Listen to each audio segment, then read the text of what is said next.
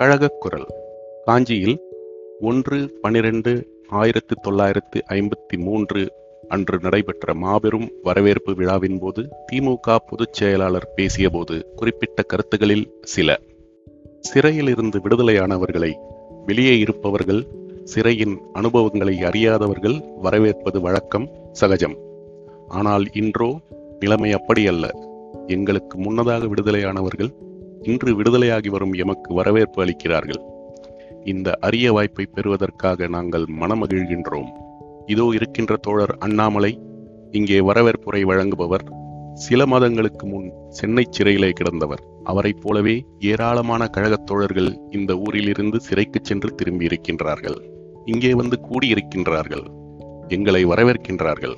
சென்னை சிறையிலே நாங்கள் ஐவரும் திருச்சியிலே கருணாநிதி மட்டுமல்ல நாட்டின் நாலா பக்கங்களிலும் ஐயாயிரத்துக்கும் மேற்பட்ட கழக காளையர் சிறைக்குள்ளே கிடந்திருக்கிறார்கள். இன்னும் கிடந்து வாடுகிறார்கள். அந்த தோழர்கள் அனைவரும் தாங்கிய சங்கடங்கள் கொஞ்ச நஞ்சமா?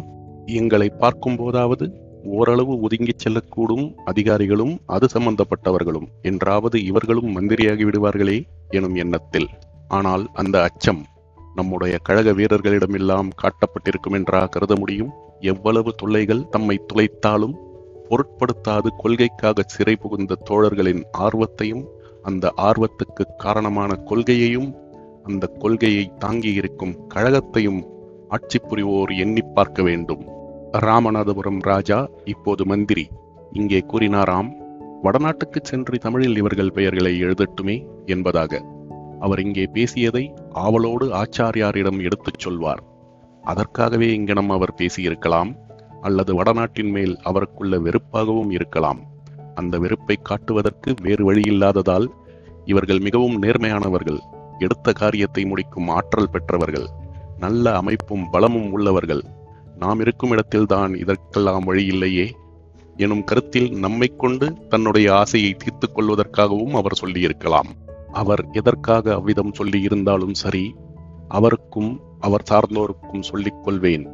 நிச்சயம் நாங்கள் வடநாட்டில் தமிழால் எழுதத்தான் போகிறோம். ராமநாதபுரம் ராஜா எதிர்பார்ப்பது போல ரயில் போர்டிலே அல்ல.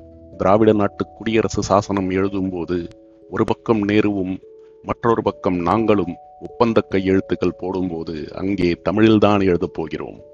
சிறைக்கூடம் சிறந்த உலைக்கூடம் போன்றது. உலைக்கூடத்தில் பழுக்க காய்ச்சி இரும்பை எடுத்து அடித்துத்தான் வேலும் வாளும் செய்வார்கள். அதேபோல சிறைக்கூடத்தில் தியாகத் தழும்பேறியவர்கள்தான் நாட்டை அளவும் செய்வார்கள். இதனை இன்று அடக்குமுறைகளை அவிழ்த்து விடுவோருக்கு நான் சொல்லிக் கொள்வேன். இங்கே எங்கள் மீது இதே நேரத்தில் சோசியலிஸ்ட் கட்சி அசோக் மேத்தா சிறையில் கம்யூனிஸ்ட் கட்சி பாலதண்டாயுதம் சிறையில்.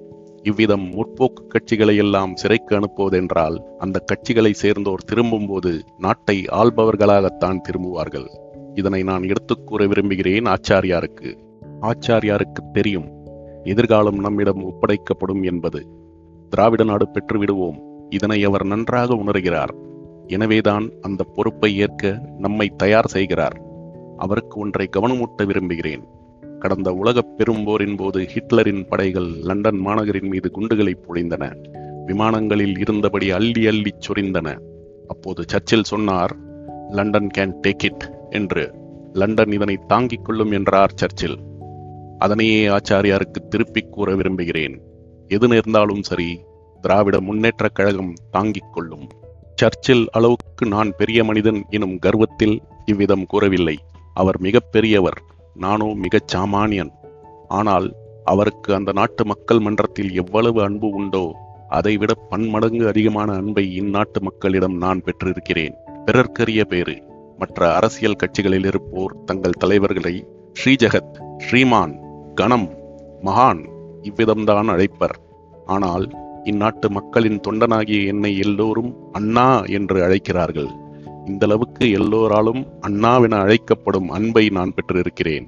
இந்த குடும்ப பாசம் அண்ணன் தம்பி உறவு எந்த கட்சியில் இருக்கிறது?